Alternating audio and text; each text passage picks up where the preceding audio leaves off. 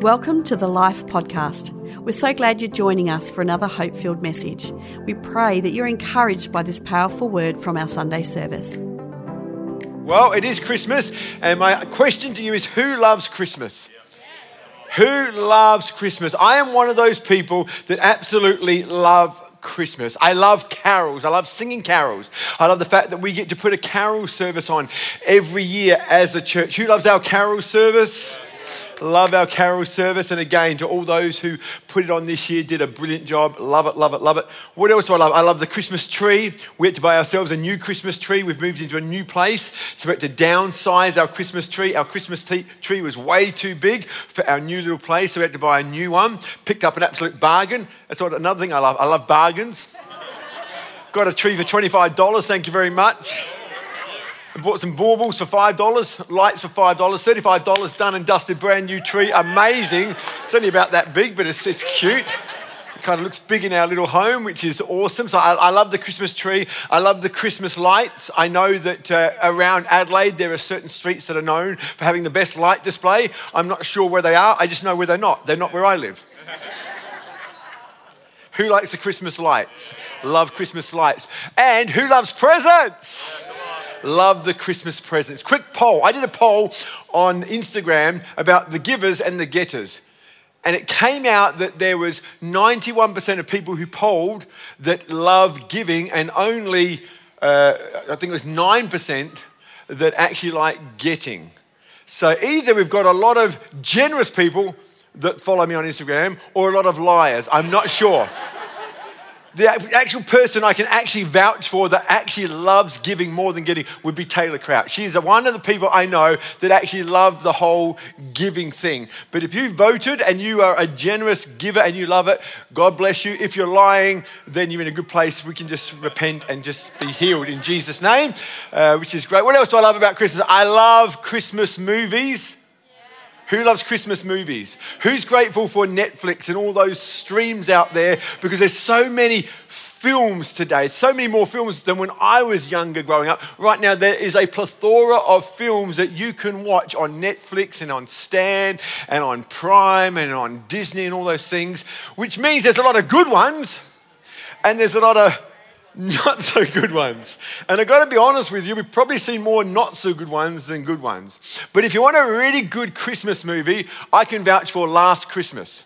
Who's seen Last Christmas? Love Last Christmas. If you haven't seen that, you will love it. It's a little bit of a tearjerker, but it's a good tearjerker. So that's good. There is one I won't mention by name, but I can say that when the film started and it came up, Brain Power Studios presents, I thought, this can't be good.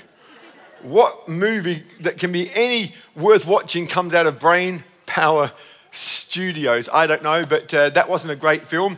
And I do know that there are some good ones, so enjoy tonight. But last night, we educated our youngest child with the greatest Christmas movie of all time. And that, of course, is none other than Die Hard. Yeah. Back in 1988, they just got it right. They just made the ultimate Christmas movie.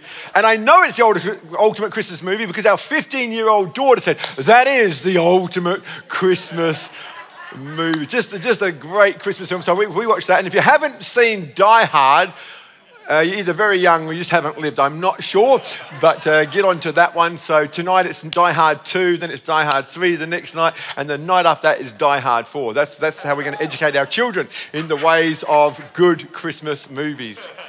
There we go. Having said all of that, I want to talk today about what it's really all about, because, you know, as good as all of those things are, Christmas is not all about those things.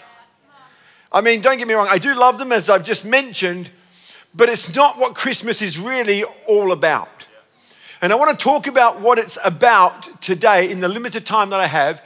And if you have your Bibles or you want to look on the screen, read with me from the book of Matthew, Matthew chapter 1, and I want to read from verse 18 to 21 this morning. Matthew chapter 1, verse 18 says this: this is how the birth of Jesus Christ came to be. It says his mother Mary was pledged to be married to Joseph, and before they came together, she was found to be with child, get this, through the Holy Spirit.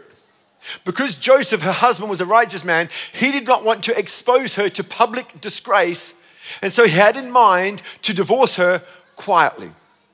But after he had considered this, an angel of the Lord appeared to him in a dream and said, "Joseph, son of David, do not be afraid to take Mary home as your wife, because what is conceived in her is from the Holy Spirit. She will give birth to a son, and you are to give him the name Jesus, because he will save people from their sins." If you want a title for my message today, it would simply be this: about Christmas. We want to talk about Christmas today. We want to look at what it's really all about. Because all those things I've just mentioned before, as good as they are, it's not really what Christmas is all about. And I want to talk to you today about what Christmas really is.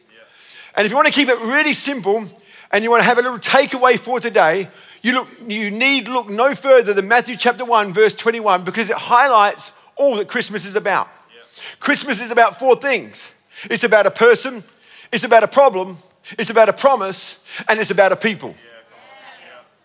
I'll say that again. It's about a person, it's about a problem, it's about a promise, and it's about a people. And they're all found in Matthew chapter 1, verse 21. You can go home now. There it is. That's Christmas and what it's all about. But because I have a little bit more extra time, I'm going to explain those four things very quickly. How does that sound? So the first one is a person. She will give birth to a son. The person can be summed up in one word: Jesus. Everyone say Jesus. He is the reason for the season. And whatever you believe about Christmas and whatever it means to you, Christmas has its origins in the birth of Christ. The fact that Jesus Christ came is not in question. The two most celebrated days of the year are around the life of Christ. You can't deny that. Even our dating method goes back to the life of Christ. The fact that Jesus Christ came is not in question. The question is, how can a baby born some 2,000 years ago on the other side of the world have such an impact on us here in Adelaide? How is it that this child can stop traffic, close shops, and cause families that don't even like each other to spend the day together? Talk about a miracle. And that miracle will happen today. Are you with me? It's because this child was no ordinary baby. This is the day that God came to earth. That day there was a miracle in the manger. This birth was a miraculous birth. And I know it may seem hard to believe. It was even hard for Mary. Mary didn't believe it. When an angel visited her and said, "You found favor in the eyes of the Lord. The Holy Spirit will overshadow you and you'll give birth to a son."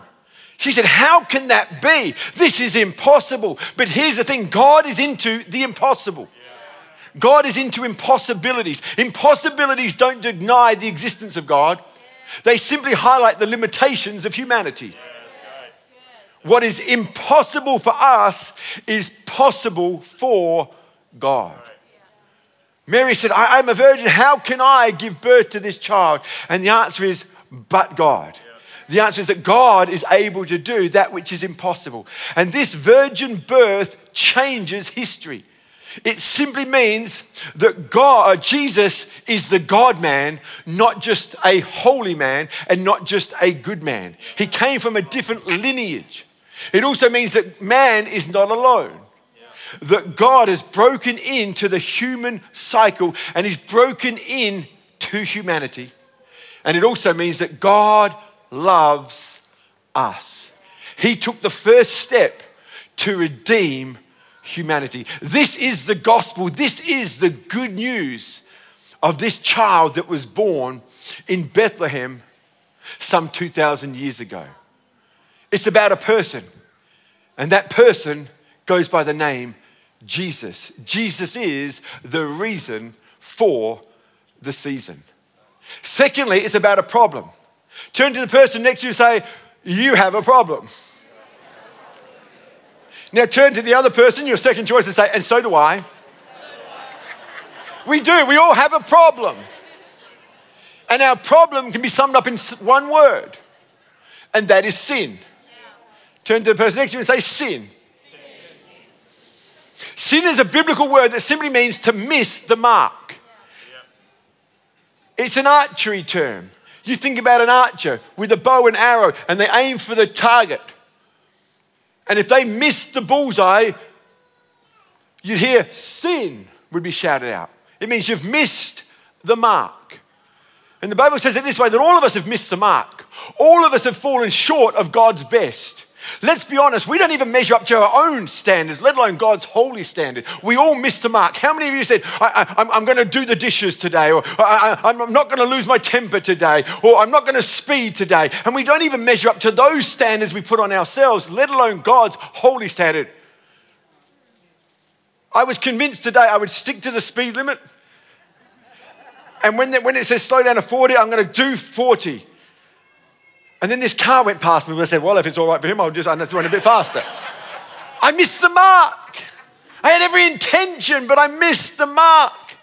Why is it that I do what I don't want to do, and what I want to do, I don't do? Anyone feel like that? That's because we have a problem, and that problem is sin. And sin does two very significant things to us all. The first one is that sin makes us self-focused. That's the problem with sin. It makes it all about us. It makes it all about you and all about me. We are motivated by our wants. We're motivated by our needs. We're motivated by our feelings. And we become more aware of what we don't have than what we do have. Some of you right now are really happy with what you received for Christmas. But you're soon going to lose that happiness because you're going to go to your family and friends and see what they got. And this sin in us just always thinks about ourselves and what we don't have, and we start comparing ourselves with others. And the Bible says it's not wise that we compare ourselves to others, and yet that's what we do, because that's what sin does. It makes life all about us. We have a problem. And I know I'm in good company when I say that. The second thing that sin does is that it causes us to look to creation to find what only the Creator can give us. It causes us to look horizontally for answers instead of vertically for answers. We look to creation for life, for hope, for peace, for rest, for contentment, for identity, for meaning. And I do love creation. I mentioned that 3 months ago we were able to move down to the beach, and I love it. I love waking up and being able to see the ocean. I love it. It does something for my soul. The trouble is with the ocean, it can't help me. It can't help me with my problems.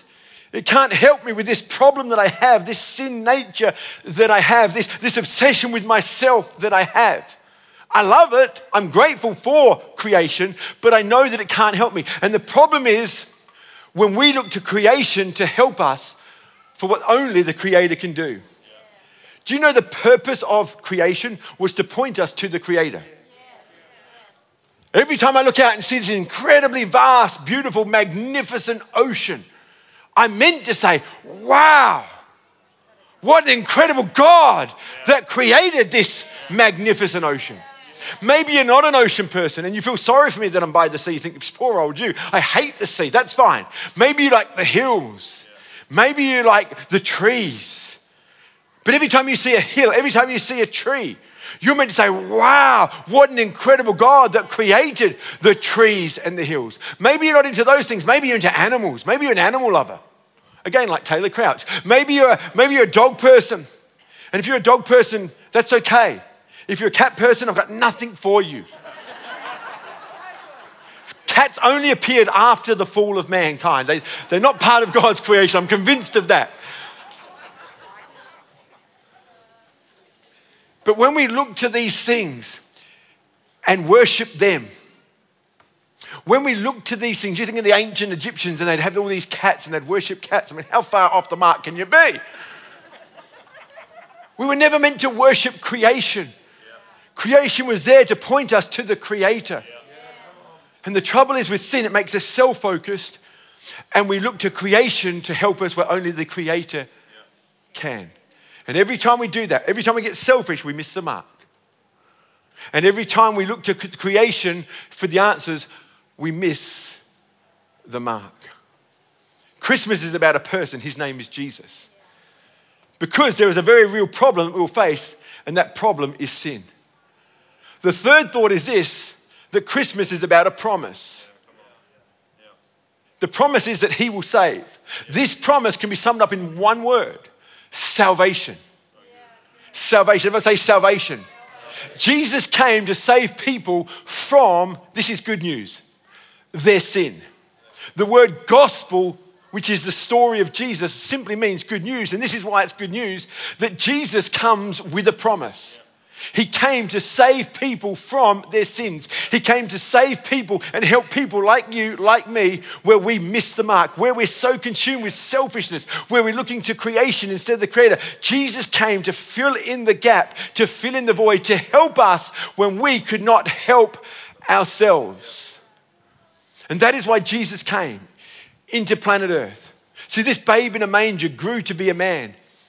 And he lived on planet Earth for about 33 years, give or take. And it was as a 33-year-old man that he went to the cross and offered his life as a ransom for us. In actual fact, Jesus was born to die. He came to die.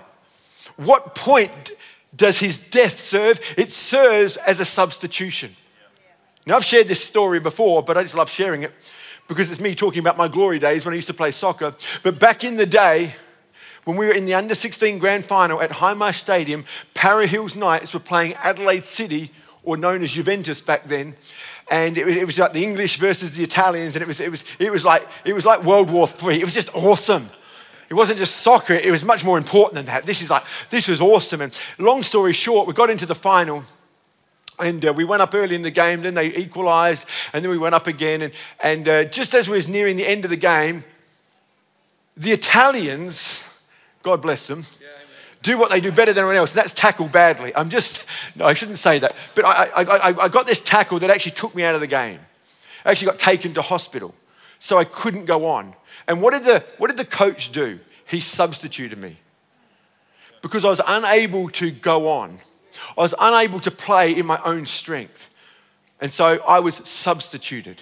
The good news is we went on to win the game, and because we were part of the team, I got the part of the trophy, and we're still part of that winning side. This is what Jesus did for us. When we couldn't do for ourselves what we needed to do, Jesus steps in and says, I'll do it for you. Yeah. Yeah. That's what his death's all about. It's a substitution.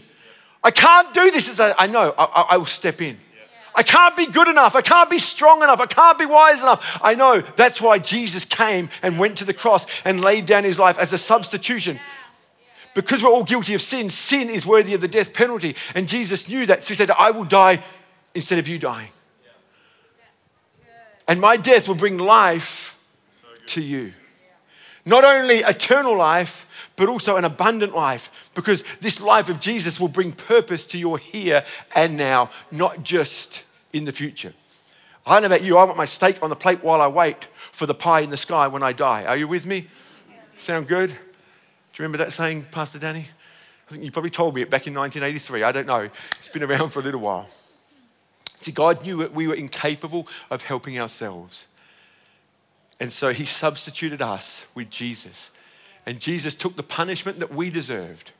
Why? Because God is too holy to ignore sin, but he's too loving to ignore people. Yeah. So good. And this is his solution, so that sin is not ignored and people are not ignored.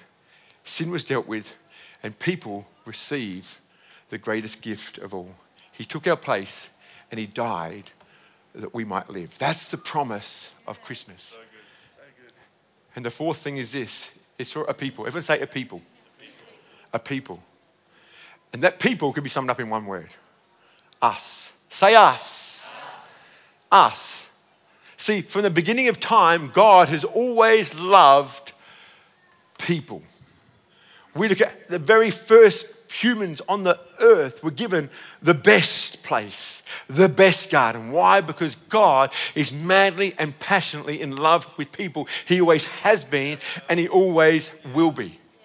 He loves us so much that he sent prophets and he sent priests to love and to encourage and to warn us. Do you know warning people is part of loving people? Yeah. Think about the parents in this room. When little Johnny's near that stove that's hot, you want to warn them because why? You love them. You don't want them to get burnt. And Jesus, our God, in his wisdom, sent godly men, godly women to encourage and warn and love God's people, the very people that he was madly and passionately in love with him. But this is how we responded to God's messengers. We ignored them. You read the Old Testament, it's just prophet being persecuted and killed and mocked and ignored. And then there was this period of 400 years of silence. And Jesus, this babe in a manger, comes to planet Earth. And the message is that while you keep ignoring me, I'm going to keep loving you. Yeah. Right now, whether you're in this room or watching online, you may be ignoring God. You may be disinterested in God. You may not even be familiar or aware there is a God. But God continues to love you. He continues to love this world. He loved this world so much, he gave this incredible child some 2,000 years ago as the greatest gift to humanity. We sing a song, All I Want for Christmas Is You. Well, I think God wrote that song because all he wants for Christmas is you and you. And you, and you, and you. And if I was Mariah Carey, I'd sing it with gusto. I'd even wear a miniskirt. I would do that. I just, whatever. But it just wouldn't be good. But he's so madly and passionately in love with us. And while we keep ignoring him, he keeps loving us. This babe in a manger is an act of mercy. It highlights that our God is a God of the second chance, and the third chance, and the fourth chance, because he wants to do life with us. This mercy was seen right throughout the life of Jesus. When a woman was brought to him in the act of adultery and people wanted her dead, he stepped in the gap and showed her mercy. And he's been showing the world mercy ever since. See, some people think that God is narrow-minded. How can God say, and how can you Christians say, that there's only one way to God? That sounds like a narrow-minded God to me. Only one way. But can I just encourage you to take a pause just for a moment? Because to me, that's the wrong question. Why is there only one way to get to be with God in heaven is the wrong question. I think a better question stems from this thought. In light of the way we as humanity have treated God, ignored God, have treated his church, have treated his people, with our selfishness, with our looking to creation and ignoring God, thumbing our nose at God, in light of this, time and time and time again, God continues to pour out his love toward us. The better question is not why is there only one way? The better question to ask is, why is there a way at all? Why does he still leave access for me to be with him when I've been so selfish and I've ignored him to the extent that I have? And the answer is because he is madly and passionately in love with us. So don't view Jesus as the only way, as God being narrow-minded, but view it in light of what it really is, that God is generous, kind, forgiving, and caring. You see, Christmas really is a big deal. And many people go Christmas after Christmas after Christmas. And they get present after present after present. But they never receive the greatest gift of all. And that is the gift of Jesus. What is Christmas all about? It's about a person. And his name is Jesus. And he came because we have a problem, and that is sin. And this child came with a promise, and that is the gift of salvation. And it's for all people. And that includes you, includes me, it includes the rich, it includes the poor, it includes the lowly, it includes the rich. On the night he was born, he was visited by the rich and the poor, the wise men and the shepherds. Jesus is for everyone. Jesus is for you. And I would hate us to go another Christmas and not be open to the notion that Jesus is for you. He's not just for your parents. He's just not just for that previous generation. He's for the youngest in this room today. And he's for the oldest. I hope today with what I've shared is either a reminder to every believer out there. And I hope it's an enlightened you. If Christianity is something you've not grasped, received, or been a part of before. I would count an honor and a privilege this morning just to lead each and every one of us in a simple prayer that opens our world up to God for believers and unbelievers, because my heart is this Christmas that if you're a believer, you would get to know Jesus better, that you wouldn't settle for the relationship you have with him, but you get to know him better. And if you're not a believer, that your eyes will be opened to the incredible goodness of this God who loves you. And so I'm going to ask everyone just close their eyes just for a moment. If you're watching online, maybe just close your eyes. I'd love to lead you in this prayer, and I'd love it if you could just pray this prayer after me. Jesus, I thank you for loving me. I thank you for dying for my sins. I desire to know you more. I open my heart to you. I surrender to you. Forgive me of all of my sins. Show me your ways. Help me to live for you. In Jesus' name. And everyone said, amen. Hey, in keeping with the spirit of Christmas, if you prayed that prayer and you meant it in your heart and you want to begin a faith journey with Jesus, you want to come back to that relationship you once had with him, we'd love to kickstart and help you in that decision that you're making today by giving you a gift, the gift of God's word, his Bible. So if you're watching online, all you got to do is click the I said yes button. We'd love to get you a copy of this Bible.